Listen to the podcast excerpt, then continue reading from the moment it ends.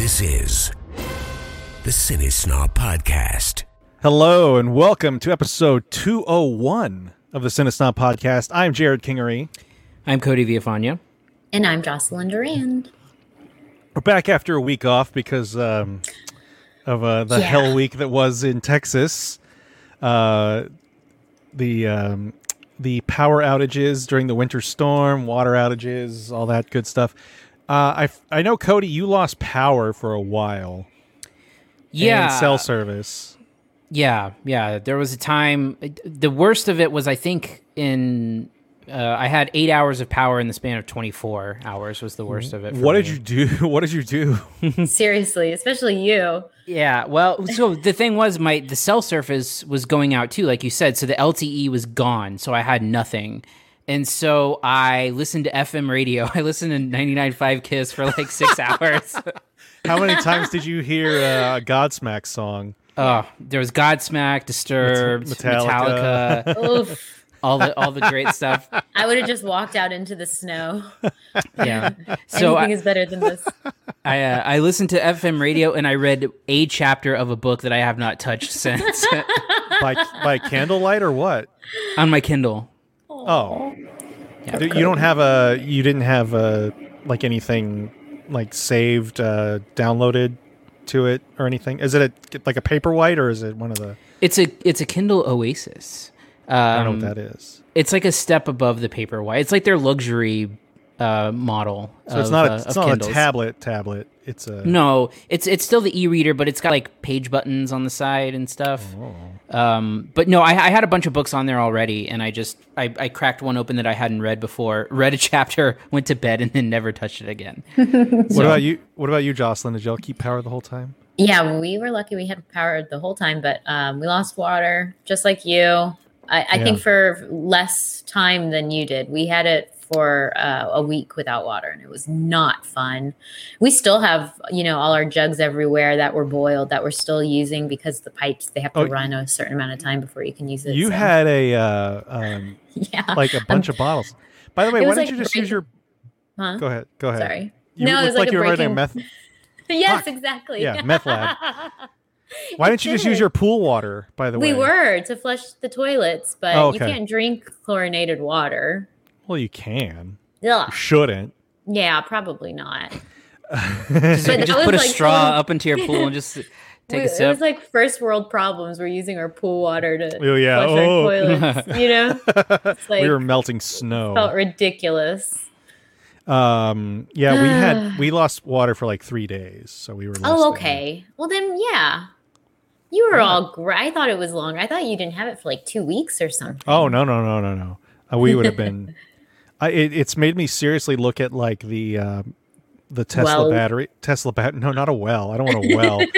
I had a well at my uh, my first house that we lived in. In my it's my grandparents' house now, and uh, the well is still there. I don't know if they ever run it or my grandfather ever runs it, but um, it's made me seriously look at getting one of those Tesla wall battery things. Uh, Is it like a generator, basically?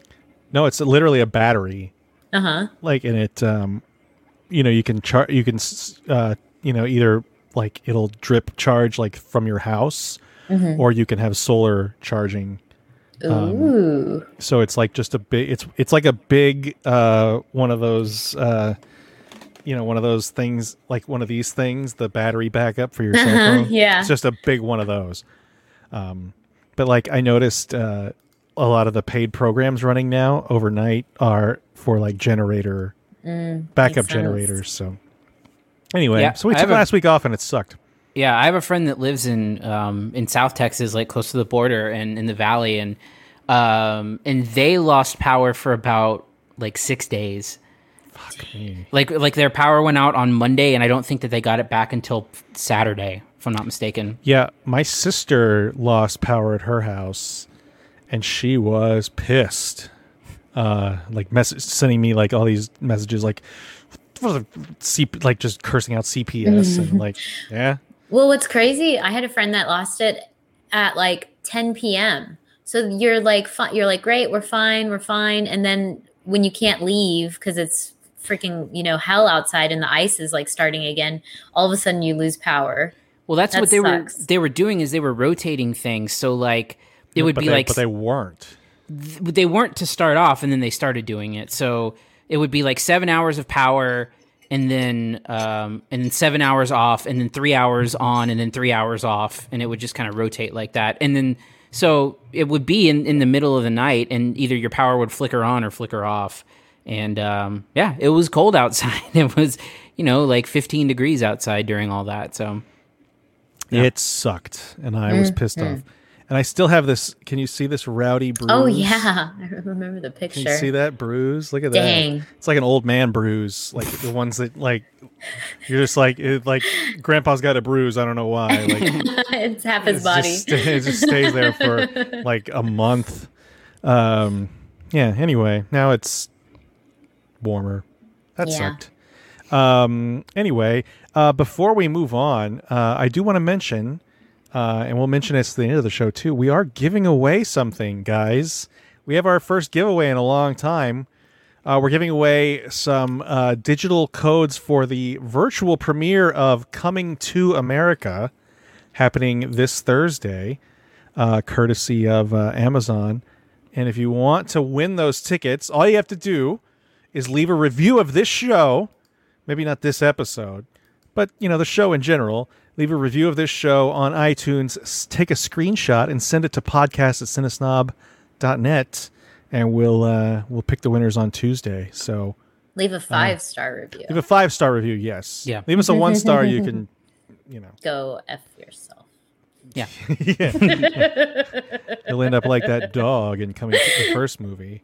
Um, yeah, so uh, leave us a five star review on iTunes, screenshot it, send it to podcast at cinesnob.net, and you could win a, t- uh, a pass to the virtual screening. I'm not sure how that's going to go. It's like a timed one, so Can I enter?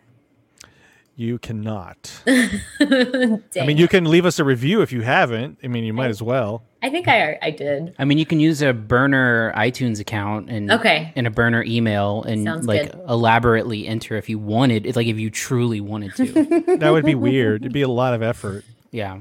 Especially like, since who's it, I, Bosselin Brand. Yeah, it's my name is just you with a mustache, like a curly mustache. Uh, anyway, so uh, the, we uh, yeah, we'll we'll talk about that again at the end of the show. Um, but yeah, so that we do have some news for this week. Cody, uh, Paramount Plus, something you're very excited about, is launching. I'm Oh, moderately bullshit. excited. Oh come on! You were talking about it like for a week solid. He's I- excited. I about talked about it for a day. it. Anyway, You're excited oh, about something that will be on it. So Paramount Plus, if you don't know, is the uh, what uh, CBS All Access is uh, transforming into. Um, CBS All Access, previously best known for housing um, Star Trek original Star Trek shows, and then some other stuff like Twilight uh, Zone. Twilight Zone. Twilight Zone. which I've never actually watched, and then uh, the Good Fight, uh, the Good Wife spinoff. Um, Cody, tell us uh, what you're so excited about for Paramount Plus. Well, there's a few things that's that I think are worthy of note. Um, because I think first and foremost, um, the big news that came out was that Paramount is going to uh, change the theatrical window, um, which is uh, you know we've been inching towards this for a long time, um, and basically what Paramount is going to do is um, their smaller smaller movies are going to be shrunken down to a 30 day theatrical window and the larger tentpole movies are going to 45 days, which means that later this year, um, Mission Impossible 7, A Quiet Place Part 2, and a, a few other movies will be hitting Paramount Plus 45 days after they come out in theaters.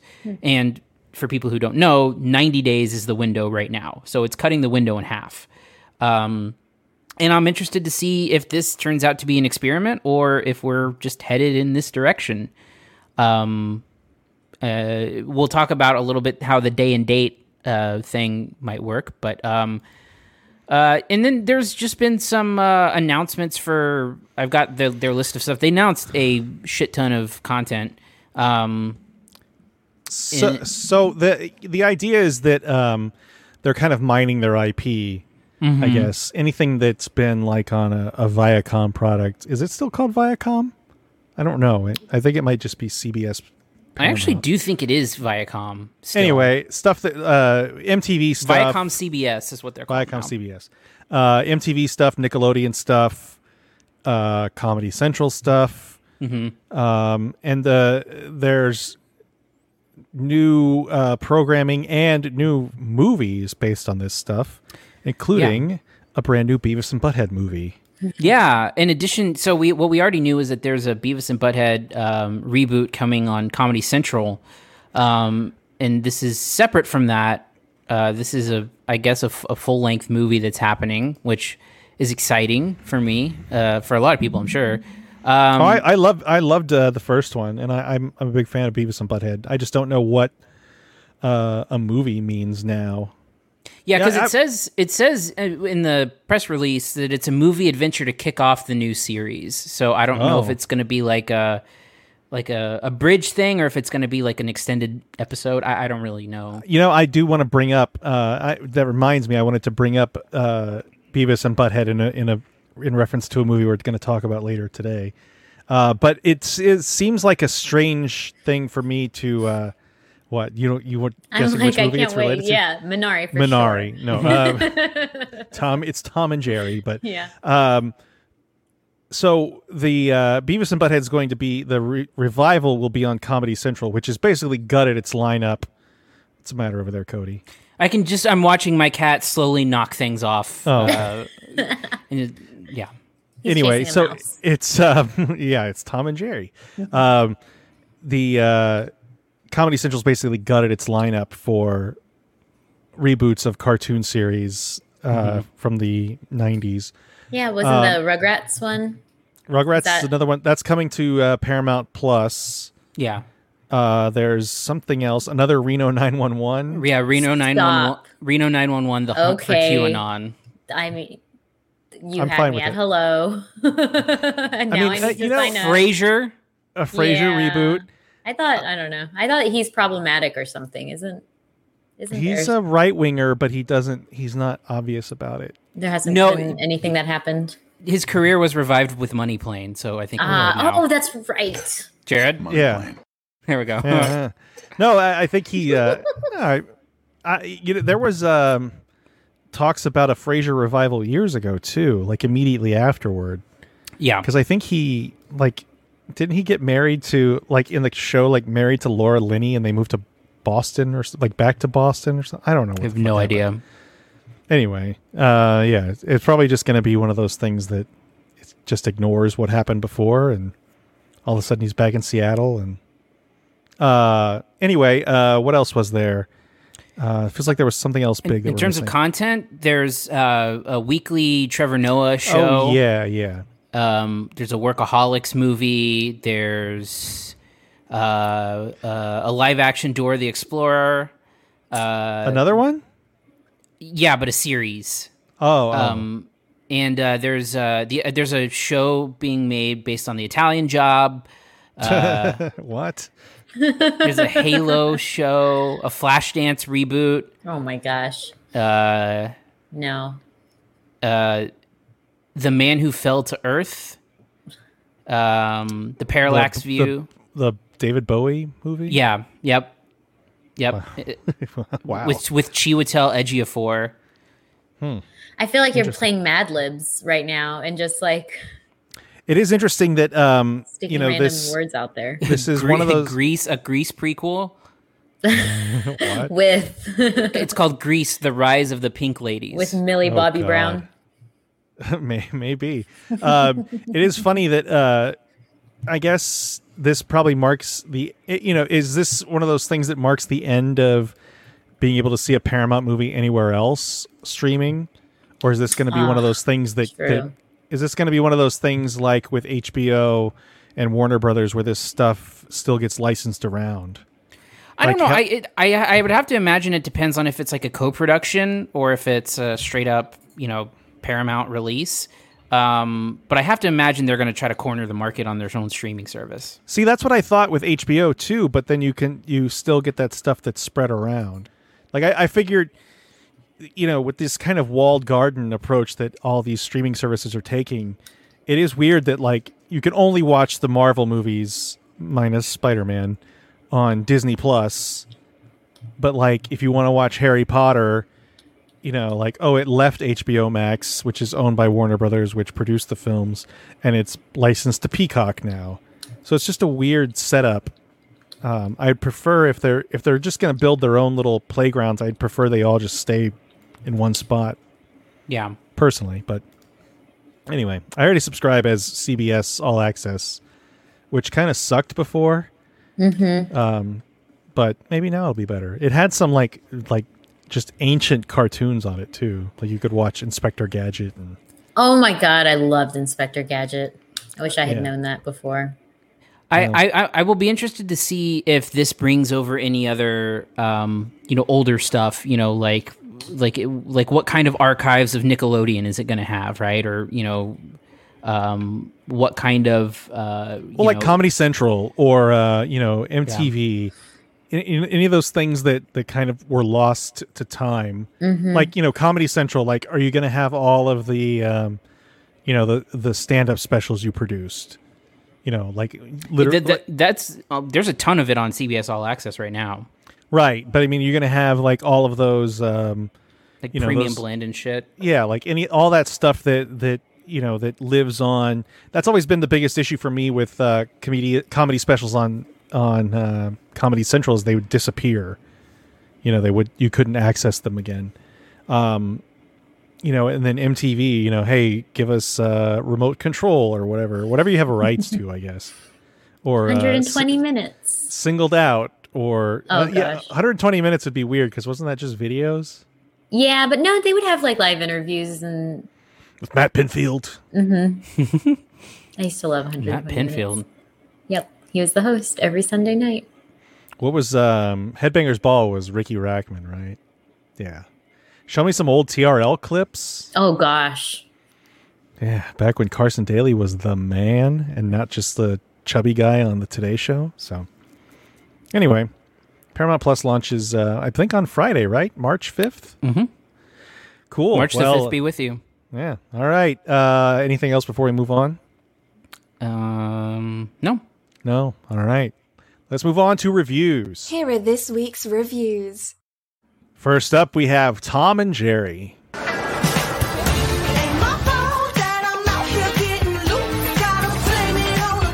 This hotel has been host to four presidents, three popes, two kings, and we're about to host the wedding of the century. Do you think you're qualified to take on this position? I shine under pressure, like a diamond. Or Rihanna. One other thing. We have a mouse problem. With the what now? I'll catch it, sir. Everybody gonna shine. I was born like this, don't even gotta try. Oh, wow, this is so detailed. We could hire an exterminator, or we can leverage millions of years of predatory evolution.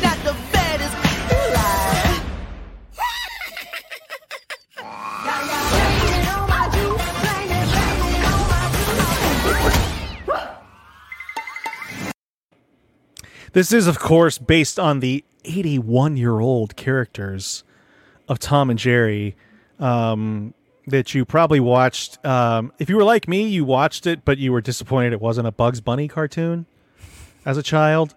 Uh, Jocelyn, tell us about Tom and Jerry Ooh, and what you my- thought of it. My pleasure. So it's as you saw a mix of animation and um oh sorry, my phone's going off. so it's like live live action and animation, kind of a combination of both. Um, and the premise is that Tom and Jerry are in New York and they both end up at a hotel where Chloe Grace Moretz uh, also kind of stumbles into um, and kind of cons her way into being like an event planner at this like real fancy hotel. Um, and you know, also at this at this hotel is you know the wedding of a century between uh, Colin Jost and um, I don't know who the other actress is, but so they're they're having their you know huge wedding and um, I They- I don't even. Know. They're like know. social media influencers, right? Yeah, That's that the story. too. Yeah, that's a part of it. There's a lot going on. There's a lot going on in this movie. Um, so then, you know, halfway through, there's uh, like a an Indian wedding also, and that it's like this huge, you know, kind of like Bollywood type of a thing, and um, and and the whole thing it just gets really out of hand very quickly. I think.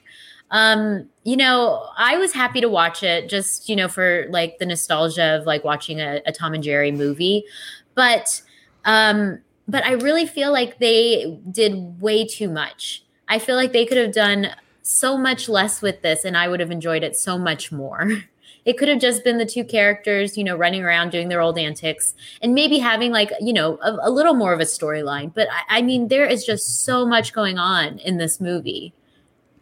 Yeah, it, her, her the actress's name is Pallavi Sharda.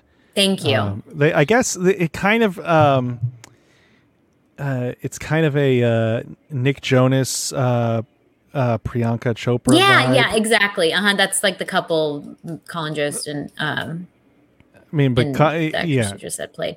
But um, Oh, they're really unlikable. The, the and I, I think they're supposed to be kind of unlikable. I didn't and- agree. I don't think she is. I think they're just kind of bland. Uh, w- yeah, it's all bl- very bland. But anyway, Well, and and then there's some odd jokes like about uh Colin Jost like serving prison time for white collar like crimes, and I'm like, what is going on here? Like, I don't understand how this is supposed to make sense or, or what what they're trying to do.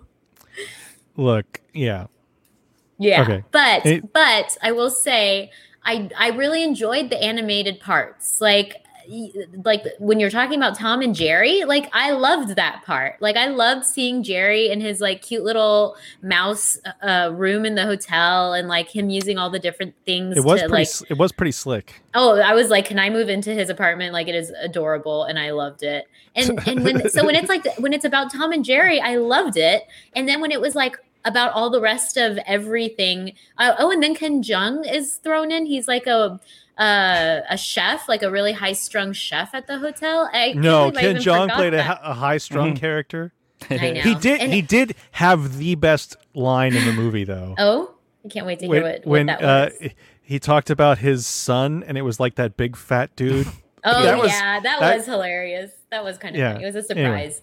But yeah, and then it gets all sappy and sentimental at the end. And like I said, I just I really did not care about the story that was happening around the two, you know, Tom and Jerry characters. So Cody, what about you?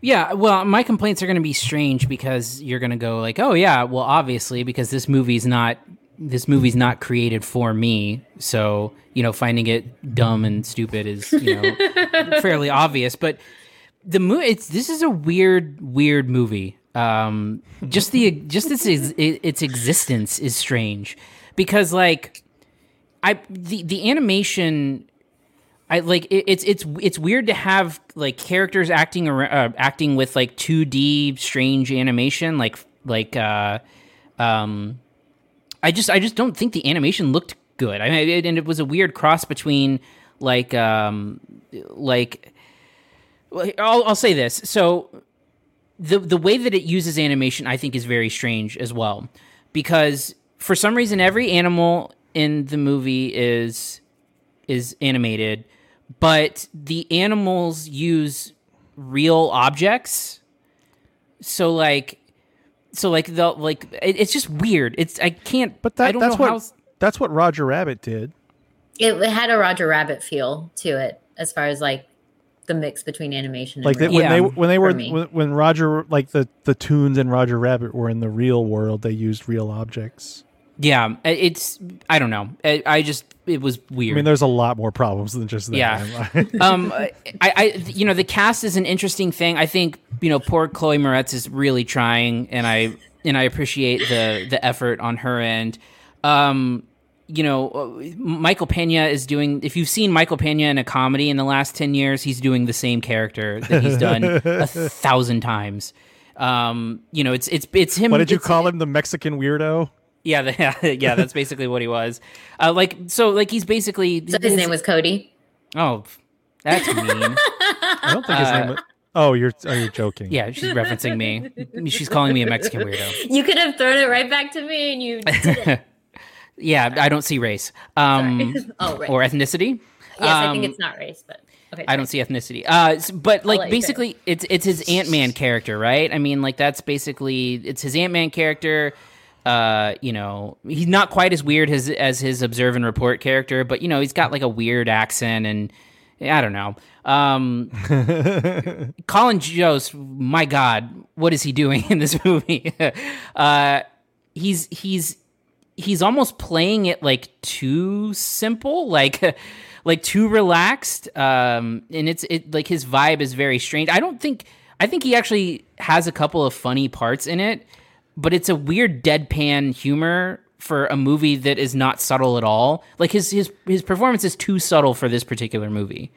Um, if that makes sense. Yeah, there was a there was a li- a nice little uh, like post credit joke with him. I don't know if you made it that far. I didn't. Uh, where he asked if he had to pay for two weddings because of the disaster, and they're like, "Yeah, basically."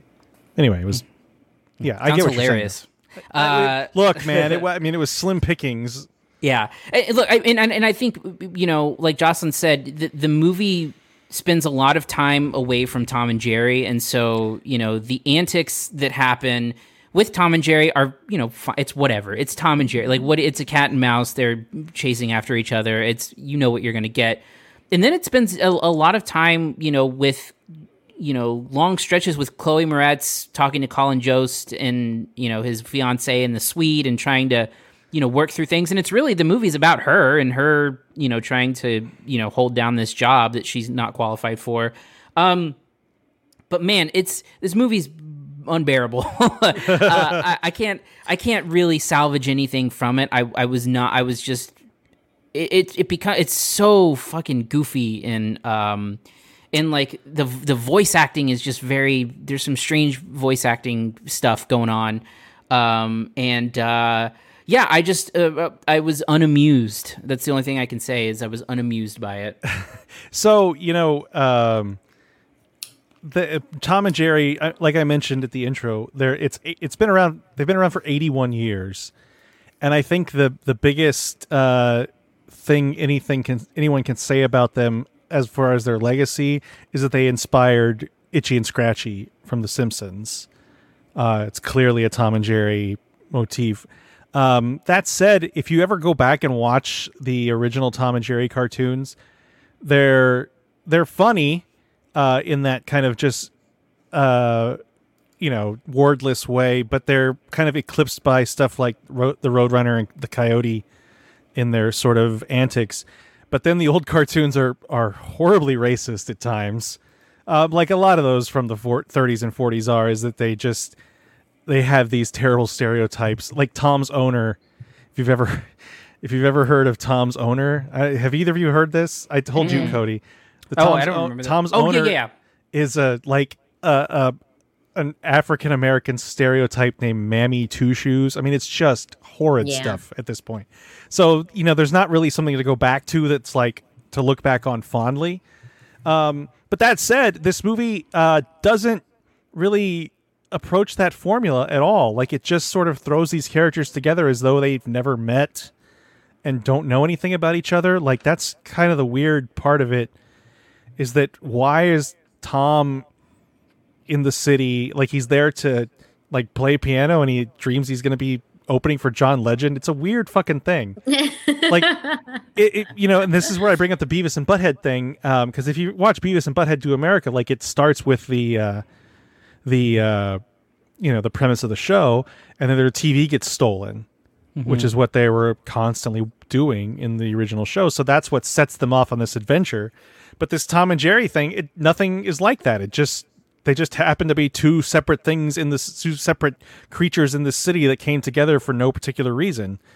And well, uh, also there th- it's like and again i and i know that this is nitpicking on a tom and jerry movie but like their their rivalry is not like fleshed like why don't they just leave each other the fuck alone? Like it just doesn't make any sense. There's no reason for tom to be hanging around other than you know having a grudge well, He's and a that's the cat. he's got a he's got a cat. You know. but but that's the that was the Cat's got a point that was the point of the the series you know the cartoon series though is that you know jerry was a mouse in his Yeah. house and he had to you know so like this see, movie doesn't do that and it makes no sense and then then like you mentioned it has these long stretches where there's no Tom and Jerry at all. And uh, while we were watching it last night, I, this is a, a joke I sort of ripped off from RiffTrax and Mystery Science Theater 3000, where it's like I just yelled out the name of the movie, like while nothing in the movie is happening, because it's like Chloe Moretz talking to uh, Jordan Bolger or to Rob Delaney or Michael Pena or someone else for like a good five minutes. I'm just like Tom and Jerry. Like, Yeah. this is not a. What the fuck is this movie about? Why is it a Tom and Jerry movie? Like, why is it a Tom and Jerry movie? Why does it start with uh, pigeons singing a tribe called Quest? what, what is that even about? Why is one of those pigeons sort of an omniscient narrator played by Tim Story, the director? Um, what the hell is happening in this movie?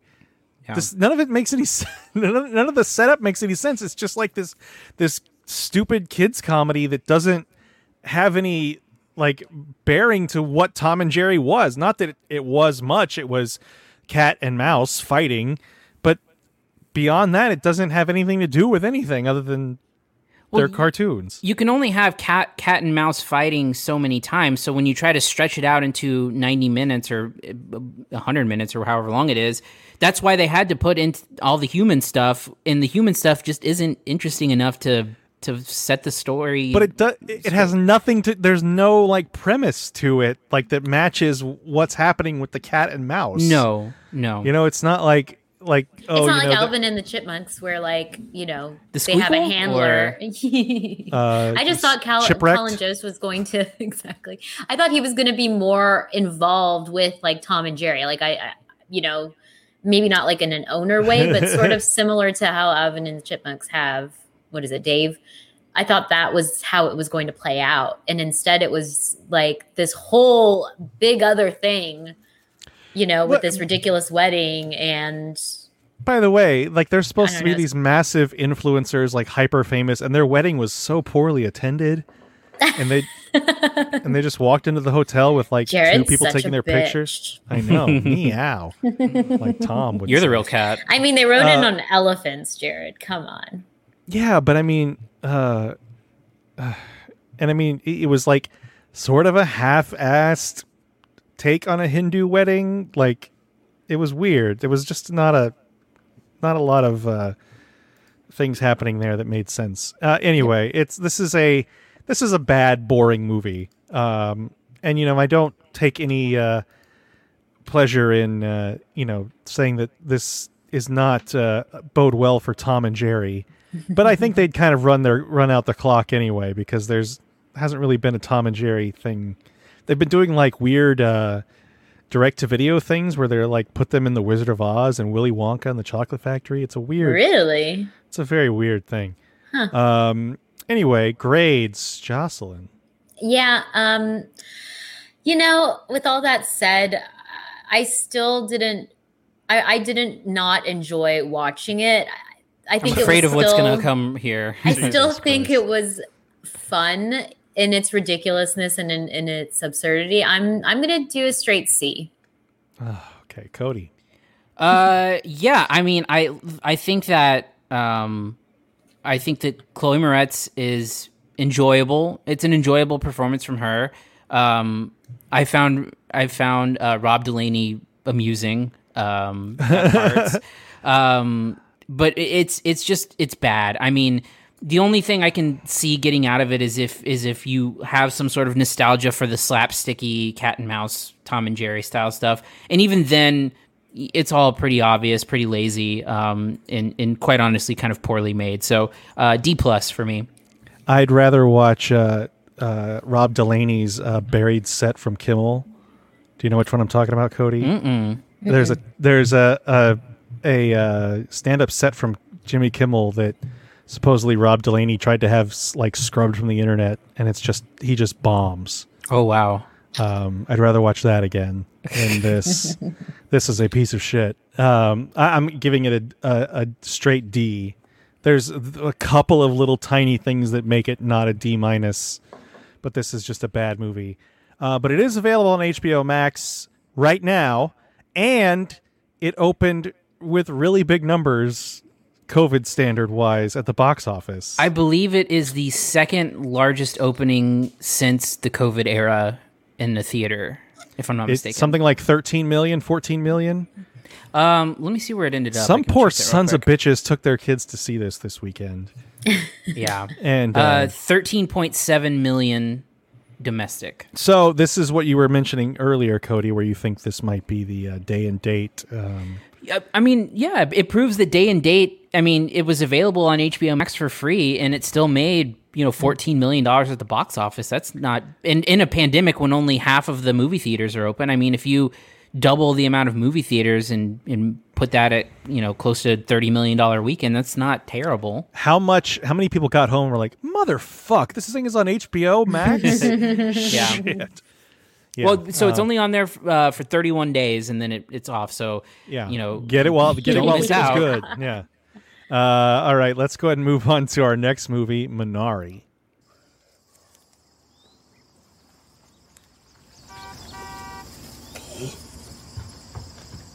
교회 버스 왔어요. 어, 데이빗 놔두고 너 먼저 가. This just gets better and better. 어느 사람이 그랬어? 아니 저렇게 무거운 걸 어떻게 들었어? 그렇게 무거운 걸 혼자 들었어? 아이고. 자, 어디? 일어나봐. 옳지. 자, 오케이, 오케이. 자, 걸어봐. 아이고, 아이고, 스트롱, 스트롱 보이. 음, 스트롱 보이. 음. 왜? 이런 소리 처음 들어봤어? 데이비사, 너는 스트롱 보이야.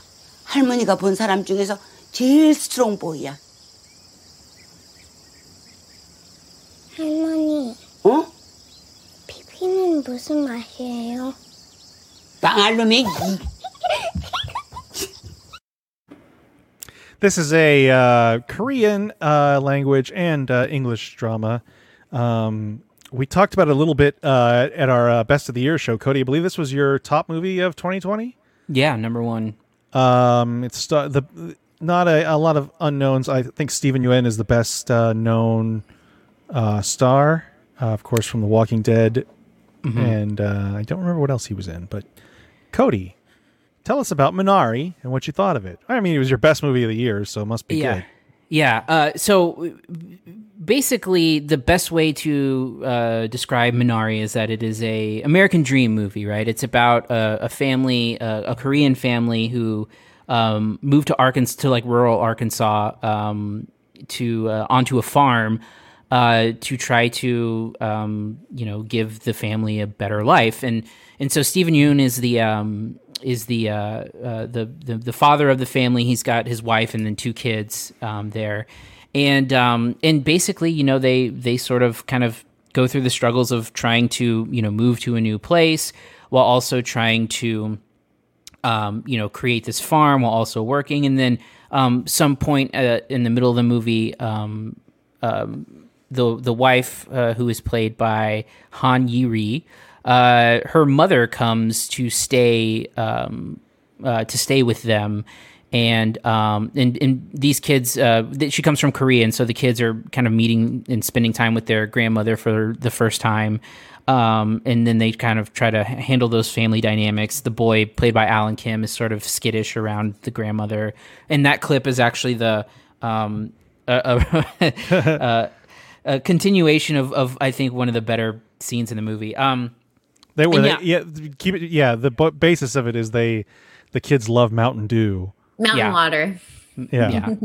Anyway, they call it mountain Yeah. water. uh, and I, I just I really love love this movie. I think it's a beautiful movie. I think that um, it's a really great American dream tale. You know, um, it's got a lot of controversy in the Golden Globes tonight um, because um, it's nominated for best foreign language film, and with the Golden Globes, you're not allowed to also be nominated for best picture. So last year, Parasite was not nominated for best picture for the Globes, and the controversy is that this movie is made by Lee Isaac Chung, who uh, was born in Denver. You know, he's an American director, um, and uh, and it's an American story. It's a very American story. Um, Uh, I think Steven Yeun is incredible in the movie. I think that he's very, very good in a very subtle way.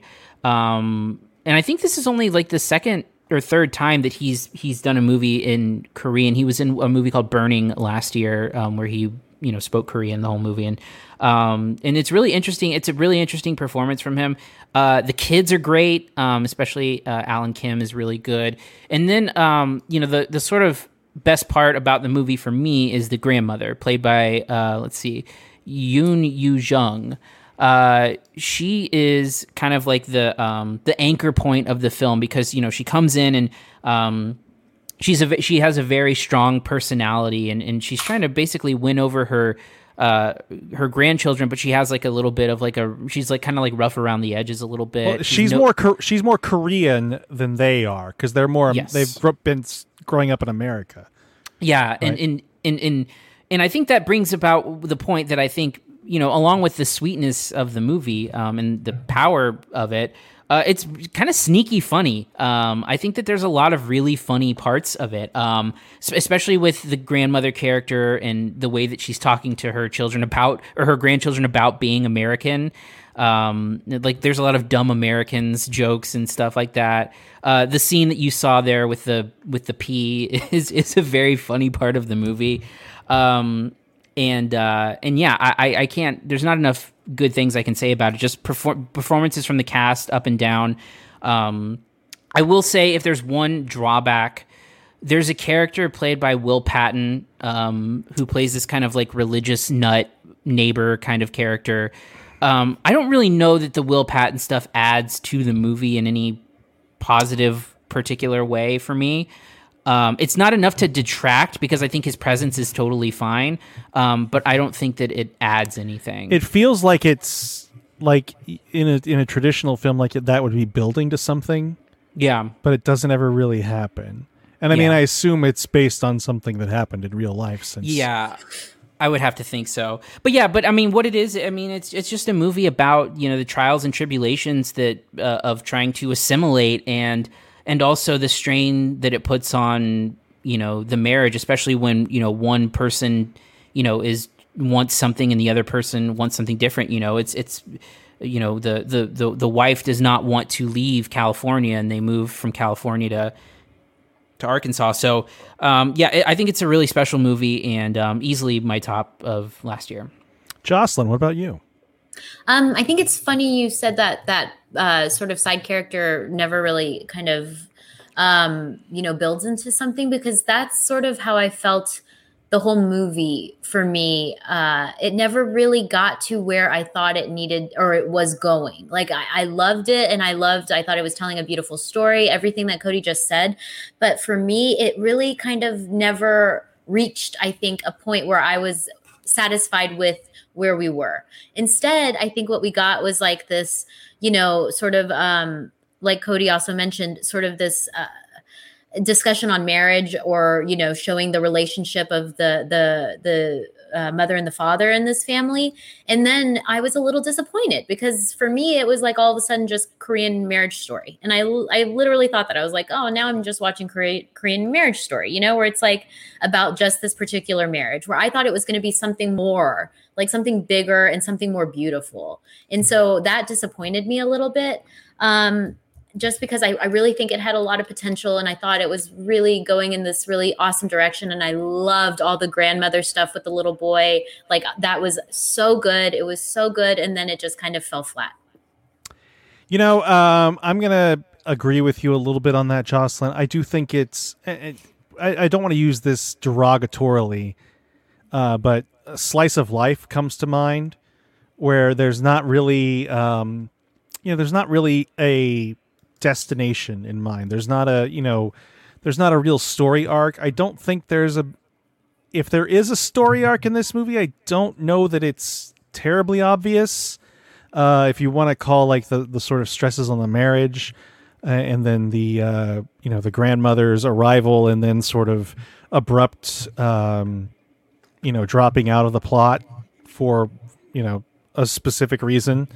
Um, yeah, I, I mean, I don't think it's I don't think it's um, you know I, I'm not going to say it's bad. I'm not going to say it's it's it's less than, but it is does feel like it's sort of missing a little something. Um, and you know, I'm again, this is uh, written by uh, the you know Chung on the, like based on his life in rural Arkansas. So I don't imagine that anything is, you know, not uh, you know it's based on his real experiences and that's what he drew from. But it does feel a little like it is missing just a little bit of something to kind of uh, make the transition. Because I don't know that it ever that it ends in a place that is much different than where it started for me plot wise and um yeah I mean it's the performances are great. The you know the the there is some wickedly funny stuff like the pee scene. And then uh, there's a great scene um at a is a church Cody Mm-hmm. with uh there's a girl that uh just starts saying like like it's little kids talking nonsense asking if it comes close to something in Korean and the daughter is like oh yeah that's a word for something. I mean it's just it- it's it's innocent sort of stuff like that that I think um you know that, I think this movie has um you know has a, a certain sort of optimism to it some innocence to it. Not, like there's no you know there's no bad guy I guess you could say um it's just sort of circumstance and and um you know differences of opinion that that happen but um I I- think it's good I, I think it's missing something that makes it really great though anyway Cody what's your grade Uh, A minus for me. Um, like I said, I uh, uh, I I haven't. It's been a while since I've watched it a couple times, but I haven't seen it in a few um a couple months. But um, yeah, I I- just think that the that the ensemble performances um and, and I and I I don't I can't speak to what you feel like it's missing, but whatever it is, I think it's there. uh, you know, because to me it feels like a complete movie. If anything, it feels like you know the the heart and the core of the movie is this relationship between grandson and grandmother and i think uh, through that lens and then also looking at looking at it through you know the lens of Steven Yeun's character you know trying to do what he feels like in his in his mind is the best thing for his family but um, doing it at the expense of you know the happiness of that family um, it's an interesting dynamic that I think uh, is enjoyable. Once enjoyable, yeah, I'll say enjoyable to watch. Clear, clearly the chicken uh the chicken pr- plant should have blown up Cody that's what should have happened. It is missing. Well, they were sexing chickens. It should have Yeah. blown up. Yeah. Anyway, Jocelyn. No, nothing like that. Uh, nothing like, you know, some grand ending, but just something that tied it all together. I wasn't being serious. No, I know, but I think Okay. that, that that's like what I think maybe some people might take our criticism to be like, oh, we just needed something to happen, but that's not it. It's Sure, almost sure. like something that just tied it all together for me. I think would have been better, or some just something to kind of make sense of everything that had happened in a nice way would have been would have been just the real like you know icing on the cake for an already really lovely movie i'm going back and forth but i, I think i'm going to go with a b plus Uh, yeah, I'm gonna go uh, straight up B. I think the performances are really good. I think there's some really great stuff in here. I just think it's, like I said, missing something uh, a little bit that that pushes it over into into greatness. Um, but I mean, it's it is a really beautiful movie, and it is a really, um, you know, I mean, a very American dream story, like you said, Cody, and uh, it's puzzling that just because it's partly in Korean, people think it's a foreign language film. I mean, I don't. Yeah. the rules are weird on that shit. I'll, so. I'll be interested to see if it wins tonight um, at the Globes for foreign language film. I don't even know what it's up against. another round, um, and uh, gosh, I, I would have to think about it. There's there's a few others that we've seen, but another round is kind of like the favorite for the Oscars.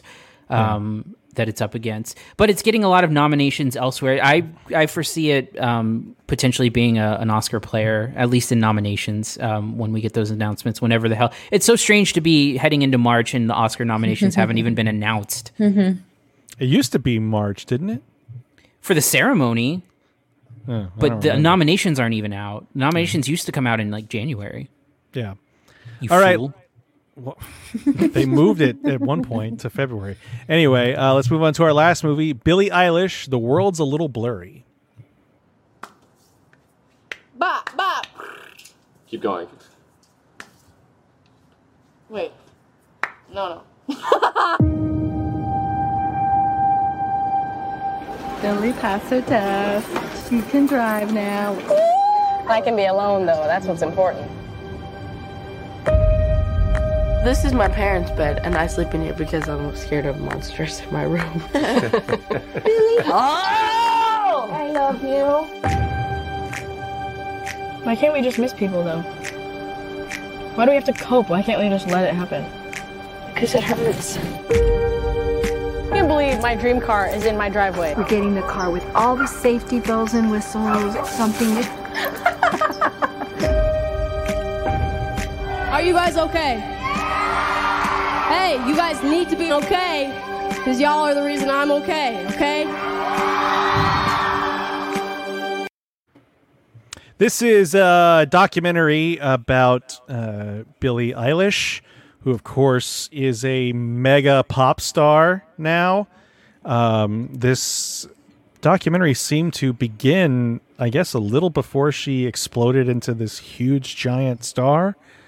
Um, also at 17 years old, which is crazy.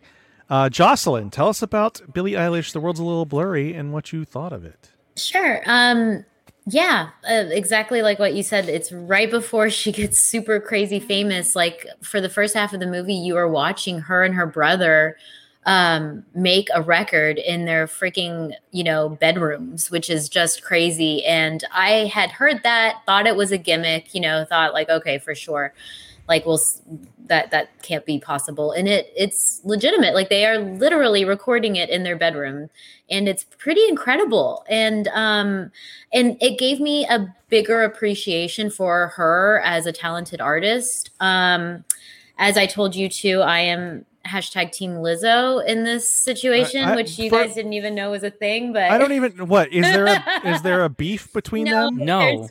There's Then not. what? i- what the hell are you talking about? what happened was um and that's kind of where the documentary leads to um is the grammys like i mean if you saw the Oh. nominations it was like it was all lizzo all her and i mean for me i was just like so excited to sit down and watch lizzo win some grammys and and billie eilish just like got every single one it was like you know watching one of those award shows where everyone's like again you know and so that being said, I was very happy to go and see this and to see like just how talented she is.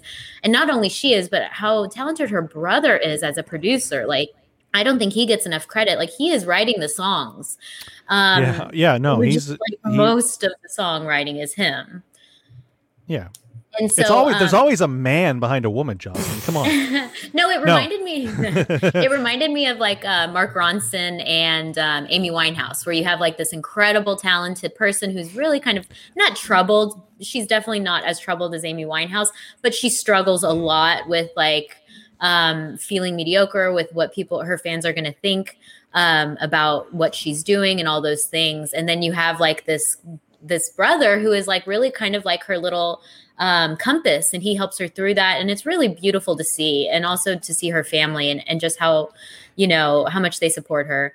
Um, so i really liked all that. Um, also there's a really funny thing with bieber with justin bieber in the movie that i really enjoyed. Like when i got to see her you know meet him and, and nerd out it was really cute and um, he you know kind of formed this little relationship with her that i really loved to see. Um, and it was kind of cool to see kind of behind the scenes of all that. Um, and then ag- again just leading up to the grammys where she just swept. Um, and like i said i i was really disappointed that night because you know my favorite artist didn't win. I mean she won like three but she was up against billie like in all of those categories but all the major ones like i mean lizzo got like best urban album you know it was like oh she's a black woman and she can't win like best record of the year you know what i mean it was like she got all the ones that were like oh r&b or Look, like I don't know oh, anything for about the Gram. I don't know anything about the Grammys, so I have no horse in this race. What is the difference between? Do you know the difference between Song of the Year and and Record, of the Year? I don't I- think there I is believe- a song of the year. It's record of yeah, the year. no, it literally she won. I Song of the believe one is a producing award and one is a and like a songwriting award, if I'm not Hmm. mistaken. I, I think the distinction between the two is like one is production and one is uh, writing. The Grammys. The Grammys are a joke. By the way, they are a flat out joke because it's all popular music. Well, But you know, I again just was obsessed with Lizzo last year and that album, and then now I'm going back and I'm giving Billie Eilish a, a, another chance because you know hers was also great, and I think this documentary helped me see that. And um, it's long, but I really loved it. I I liked this. Um, oh, I was going to say it is very typical. Like you know, she's a 17 year old rock star and and there's some moments where that is very apparent. There, you saw one in the van where she's like saying like, "Well, why do we have to?" And it's like, okay, you you know, there's a camera on you, and you're pretending to be philosophical, and you kind of got to roll your eyes. But she's 17 years old, so you kind of give her a pass. Anyway, yeah. Uh, Cody, what about you?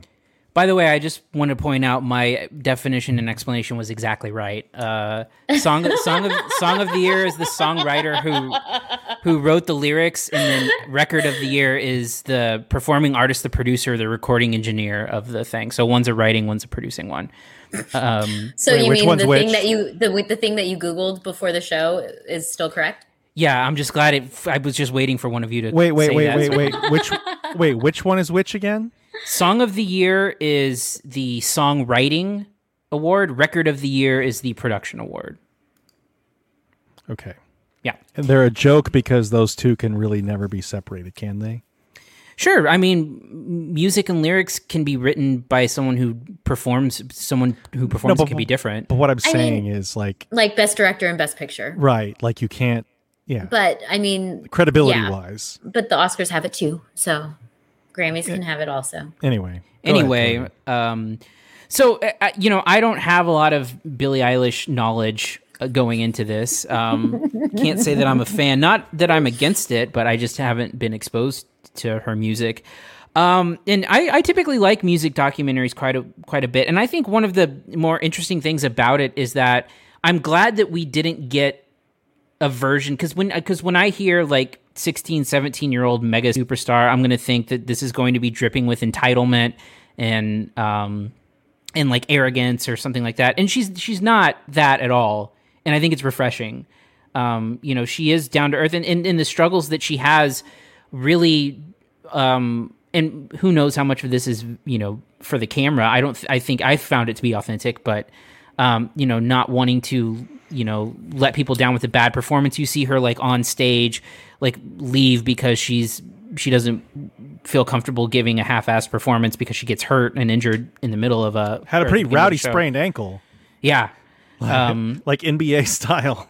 yeah, with the Anyway. where it goes like sideways. Um, so I, and I think I, I agree. I think that the I think that the where the movie struggles is is I and I won't say that it's like rudderless, but it does lack some sort of um, defining quality of of like this is the story it's trying to tell this is the message it's trying to send. It really is sort of like fly on the wall following her around but there's no narration there's no graphics on the screen really that that kind of tell you what's going on. Um, and so you're just watching this stuff take place over an undetermined amount of time and you know it- it does a lot of things really interestingly but it doesn't do one thing really great and i think that's the thing that kind of holds it back first and foremost you know, it's like two hours and 20 minutes. It's long. Uh, And there's a lot of like extended musical performance uh, performances in it. So I think people who are fans of hers are going to eat this up and I think they're going to love it. Um, I can't imagine someone going into this blind and, and, and getting a ton out of it. But like the, the relationship between her and her brother, legitimately interesting, right? The, the, the idea that they're writing this mega huge album that wins six Grammys and they're and he's doing it like on a MacBook in Logic, and you know she's recording on sitting on a bed in their in their childhood home. Like With towels over, like studio, Yeah. you know, like Uh, yeah, I I mean, the, of that, the most fascinating thing to me was uh, they're writing and producing the uh, "No Time to Die" theme song. Yeah, clearly, like you, you're hearing it, and you're clearly like, this is a spot on James Bond theme song, and she's still like, man, I don't know. Yeah, like, and they do it in one night. I'm like, this is exactly what this is supposed to be. Right, right. Well, and, and it's and it's it's I, I love shit like that. I love watching like studio footage of stuff I know. Like I, I find that endlessly fascinating. Um, and especially with this. But that's only a part of it. You know, you see her, you know, try to deal with a relationship, which uh, is is not my favorite part of the movie, but That um, boy was trash. Jerrod he was hated and like he was But that's what you do when you're a 17 year old girl. You know, you you date guys you, you, that are wrong for you, that treat you bad. But he was also like bafflingly unconcerned with the massive success she was having. I mean, Yeah. but that is like when you're se- that is probably appealing to someone like her. you didn't date a bad that boy when you were 17, Jerrod? You didn't have Well, a bad I'm, boy I'm just saying, like, if I had been uh, headlining uh, Coachella, like my b- s- boyfriend at 17 would have probably been there. like, he would have probably wanted to come hang out backstage. I don't know. I mean, I mean, this Yeah, guy there's- just must. Yeah. Anyway. And I, I honestly, I like the looks where you can see her being a teenager. Like the idea that she meets like Orlando Bloom backstage at a show and has to, and like does not quite put together that Katy Perry's, you know, husband or fiance or whatever is Orlando Bloom. Who is Will Turner from Pirates of the yeah. Caribbean? Yeah. uh, is is it's funny. There's some funny stuff. I think the Bieber stuff is really, um, it, it's you know it's it's interesting because again we're talking about like it, it it does a lot of things but not one thing really well because there is something super interesting in that Bieber story of of like the the reversal of seeing the um, like like the way that Billie Eilish reacts to Justin Bieber is the way that people react to fans. her Yeah. now. And I think that parallel is super interesting and it's kind of explored, but it's like it's doing these other things. It's it's showing their family and the supportive parents, but it's it's it's too snapshotty and it's too um, you know, fly on the wall kind of slice of life kind of thing to really make a, an impact. And I wish that it had more to say about, you know, superstardom or, you know, overnight success or being a teenager who's trying to deal with all this stuff. Like it's in glimpses, but it's passing. And I wish that they would have spent more time developing maybe like a thesis behind the documentary. Yeah, because you know the the movie sort of the the documentary sort of starts in the middle of her like rise to success. You know, she's recording um, her album. Uh, you see them writing and recording it. Obviously, a, a song like "Bad Guy" and "All the Good Girls Go to Hell" those are huge hits now, and you see the genesis of those songs, and you see that she's in this. There's in this modest L.A. house um, and then she's leaving to go tour. And it never really quite squares those two, I think, in a way that's satisfying enough because, you know, this is cl- clearly made with her cooperation uh, and, you know, the family's cooperation from the get go. So, uh, again, I don't know how much of it is, you know, just sort of a vision they wanted to put out there. I'd like to think that it's pretty true to life because apparently, from what I understand, she still lives with her parents.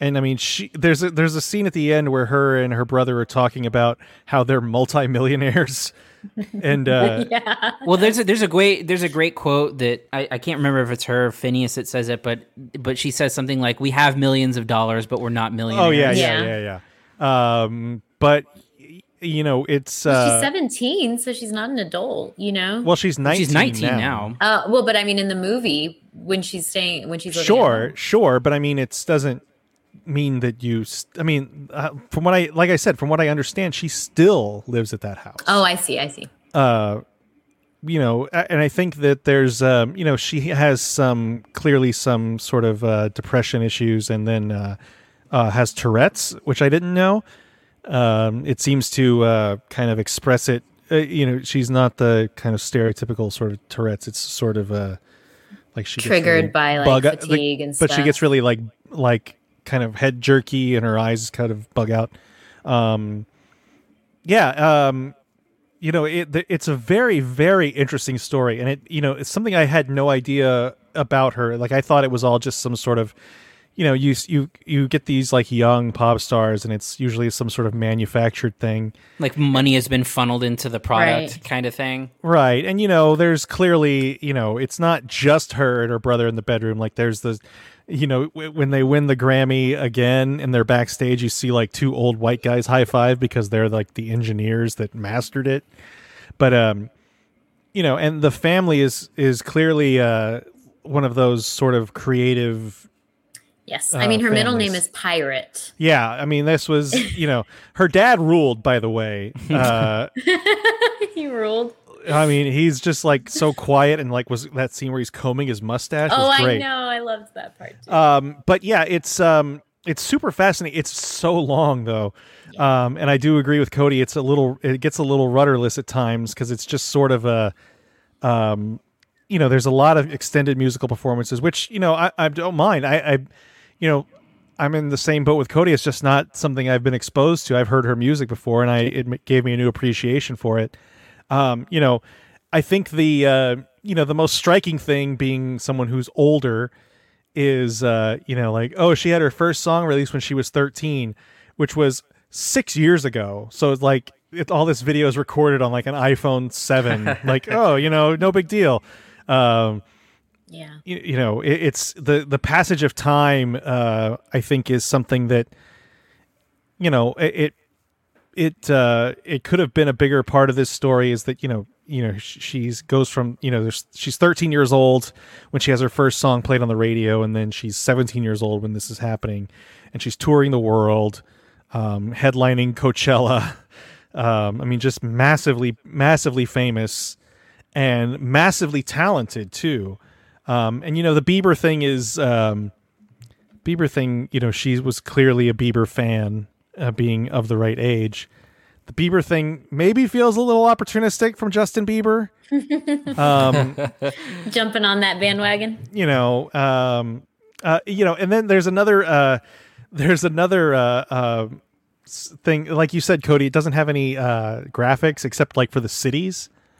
And there's a, a scene where she's uh, at a concert performing, and another dude comes out and like starts singing with her, and the audience goes nuts. I'm like, I don't know who that guy is. and I told my wife, like, I, this is where I, like my old ass needs supers for everyone that comes on so screen. I think that was her boyfriend. No, it wasn't her boyfriend. It was a different guy. No? Are you sure? Because her boyfriend's a rapper, but he's not. He's no one that like I that. had assumed that that was like them introducing him into the movie. Like this is No, No, because I interest. no. the boyfriend is a weird story because he's clearly trash, like in a way that like he doesn't. Uh, Jerrod. You you sound I'm like such a bitch. No, you can sound like a dad. It's adorable. but he's but he's like he's clearly not good enough for her. he clearly doesn't give a shit, and the movie clearly paints that. But you never really see him, except in like fleeting glimpses. It's weird. Yeah. Um, but yeah, uh, yeah. Once it got to the intermission, like it pops up intermission, and Mm-hmm. I I turned to my wife was like, "How fucking long is this thing?" and it's two hours and twenty minutes long, and that's too long. Yeah, it's Um, too long. You know, it's very it's very very interesting, and it gave me uh, much broader appreciation for Billie Eilish. I still don't know, like, kind of. I guess the jury's still out on what kind of performer she'll become. Right, yeah. I You think know, that's what everyone's sort of interested in watching and and she's very in control of her uh whole thing. Like she has she did some concert where she like briefly showed like some nudity and everyone went crazy and she was like this is for me to do like I'm an artist and I'm going to be very um what's the word just very like in control of my how you how you see me. And she so was na- she was nude. Yeah, she. I think the thing was- video I where she had like brief nudity in it, and she was trying to say like basically, I'm going to do what I want with my body. Y'all are going to get mad at me no matter what. So just you know, get used to it. Basically, There, there's a deeper story to that, I think, because I think that had to do with her like wearing baggy clothes. well, all and, the I, and she does Well, that. So she talks about like she does that because she doesn't want people to have any opinion on and and I love that. Like there's things like that where you're like, God, she is so in control of like just her thing, you know, like sorry, who she is, you know? And I just for a 17 year old, it's just so refreshing to see. Um, and I think she's a great role model model, you know, for those reasons. Yeah, there there is a little talk in that mo- in the movie about her being a role model. Um, I guess they have some sort of manager who, uh, yeah, who was talking about how you know drugs and alcohol and stuff to avoid. Oh yeah. Well, Yeah. yeah. Well, they were talking about how how she she was going to put out something that was anti-drug and alcohol, and not wanting to put that out there because someday when she decides that she may want to drink or something, that that'll get thrown back in her face. And that's exactly the same thing about like how what she wears and how her appearance. It's sort of a similar kind of thing that she um, wants to be, you know, aware of. I guess. Anyway, Anyway, grades, Jocelyn. Oh gosh, um, I I forgot I had to do this part. I, you know, I I think like obviously I, I kind of got interested in her a couple years ago. Didn't know a lot about her. This really, I think, even if you know nothing about her, is just uh, a really fascinating kind of look behind the scenes into you know pop culture and all that good stuff. So um, I really liked it. I'm going to give it a B plus. B plus, Cody.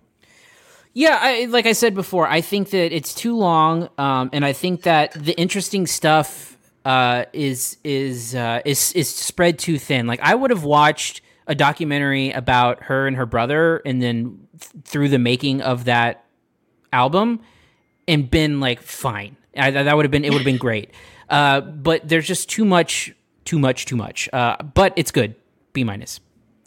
Yeah, uh, I agree with you, Cody. It's it's it's good. It is too much, and it's a little too unfocused. So uh, I'm gonna go with a uh, straight up B. Uh, this is available now on Apple TV Plus. That is gonna do it for this week. Next week, Cody, what the hell is happening next week? Well, we have coming to America next week. Oh yes, Uh, looking forward to that. Yeah. Um, we also have uh, Raya and the Last Dragon, the new Disney movie. Um, and. Another then, premium release. Uh, I, Yeah. I'm I'm. Uh, this is the first time they've done that since Mulan. correct. Yeah. Uh, and then uh, we've got a couple other maybes. We'll we'll talk about them. There's some uh, there's some stuff opening. Like Paramount Plus is launching with the new SpongeBob movie.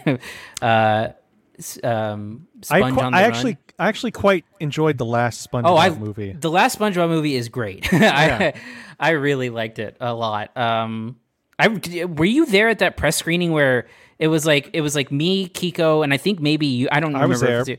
And like we were all like loving it while yeah, we no, were it was watching great. it. They gave us uh, like SpongeBob 3D glasses, like commemorative glasses. Do you remember that? Yeah, I do. But I just remember like all of us really enjoying it and finding it so strange that we all really liked it. Um so uh uh and then there's uh maybe another movie that's coming out on Hulu um that we may cover. I don't know. We'll see. Yeah. Um, speaking of Oh, coming uh, to, g- I'm sorry. Uh if it's opening, if we can get a screener, Chaos Walking is coming out this on the fifth. I don't know which is, is. the it's uh, the Daisy Ridley and Tom Holland movie that's been delayed a thousand times. Oh yes, yes. Um, yeah. Uh, speaking of coming to America, again, you can enter our contest to win a ticket, a code for the virtual premiere on Thursday night. Uh, just t- go to uh, iTunes. Leave a uh, leave a review on iTunes of this show, a five star review of the Cinesnob podcast. Take a screenshot of it, email that screenshot to podcast at cinesnob.net, and you will be entered to win. We'll announce the winners on Tuesday. Uh, anything else? Mm, I don't listen think to our, listen to our other shows that Mhm. haven't been updated in a while. Um, the Ramble, um, blah blah blah. Jocelyn, what about you? How's your Ugh. pool? Um, Oof. you know my no i was just thinking of um how coming to america was kind of like something that i uh, you know hadn't seen until like literally just a couple years ago it was it reminded me of uh Oh, man. good willow hunting nice plug. yeah Thank you. Yeah. Yeah, uh, this week. Oh God, um, this week is the Running Man, the uh, Which is uh, being remade uh, by by uh, Edgar by Wright. Edgar yeah. Wright. Yeah. the running man is that the one with arnold schwarzenegger Yeah. Gregory Hines. Okay. uh, yeah. I, I haven't seen that either I haven't seen that in a long time. Yeah, we're that one's that's paired with um, a Is it- John there's- Candy movie. Uh, There's some game Oh, show host John in. Uh, there's some game show host in the Running Man. Uncle buck who- no we already no, we, we did Uncle Buck already. That's right. Uh, you're, Richard Dawson is who you're talking That's who about. it is is, in yeah, Running yeah. Man. Um, but no, we're uh, we're doing. Uh, let's see, Armed and Dangerous. Ooh, I don't think I ever saw that know, one. same Yeah, it's it's John Candy, Eugene Levy, Robert Loggia, and Meg Ryan. Oh, Eugene Levy, who is going to win a Golden Globe tonight for Schitt's Creek. I I'm like hoping how- that, that Ted Lasso wins Golden Globes tonight. That'd be great. I just I- finished. I, I, watched it the third time through. I I still haven't seen it. I've heard nothing but great things. Cody made me watch it and I loved it. It's really good. yeah. Uh, yeah, if you want to reach us, you can email us at podcast at cinesnob.net. Find us on Twitter at Cinesnob, Facebook Cinesnob Critic. Uh, no, CinesnobNet on Facebook. Yeah. Uh, yeah. Find us on YouTube. Um, you know, we're Twitch. Hi, Twitch. We're live now. Anything else before we go? Now we got seven minutes until the uh, the ceremony. The Golden so- Globes. All right. Uh, on that note, I am Jerrod Kingery. Oh, and by the way, the Golden Globes mean nothing. They're stupid awards. Uh, I'm Cody Villafana. and I'm Jocelyn Durand. God, hold on. Thank you Ah. for listening to the Cine Snob podcast. To read reviews, interviews, and more, visit cinesnob.net. See you next week.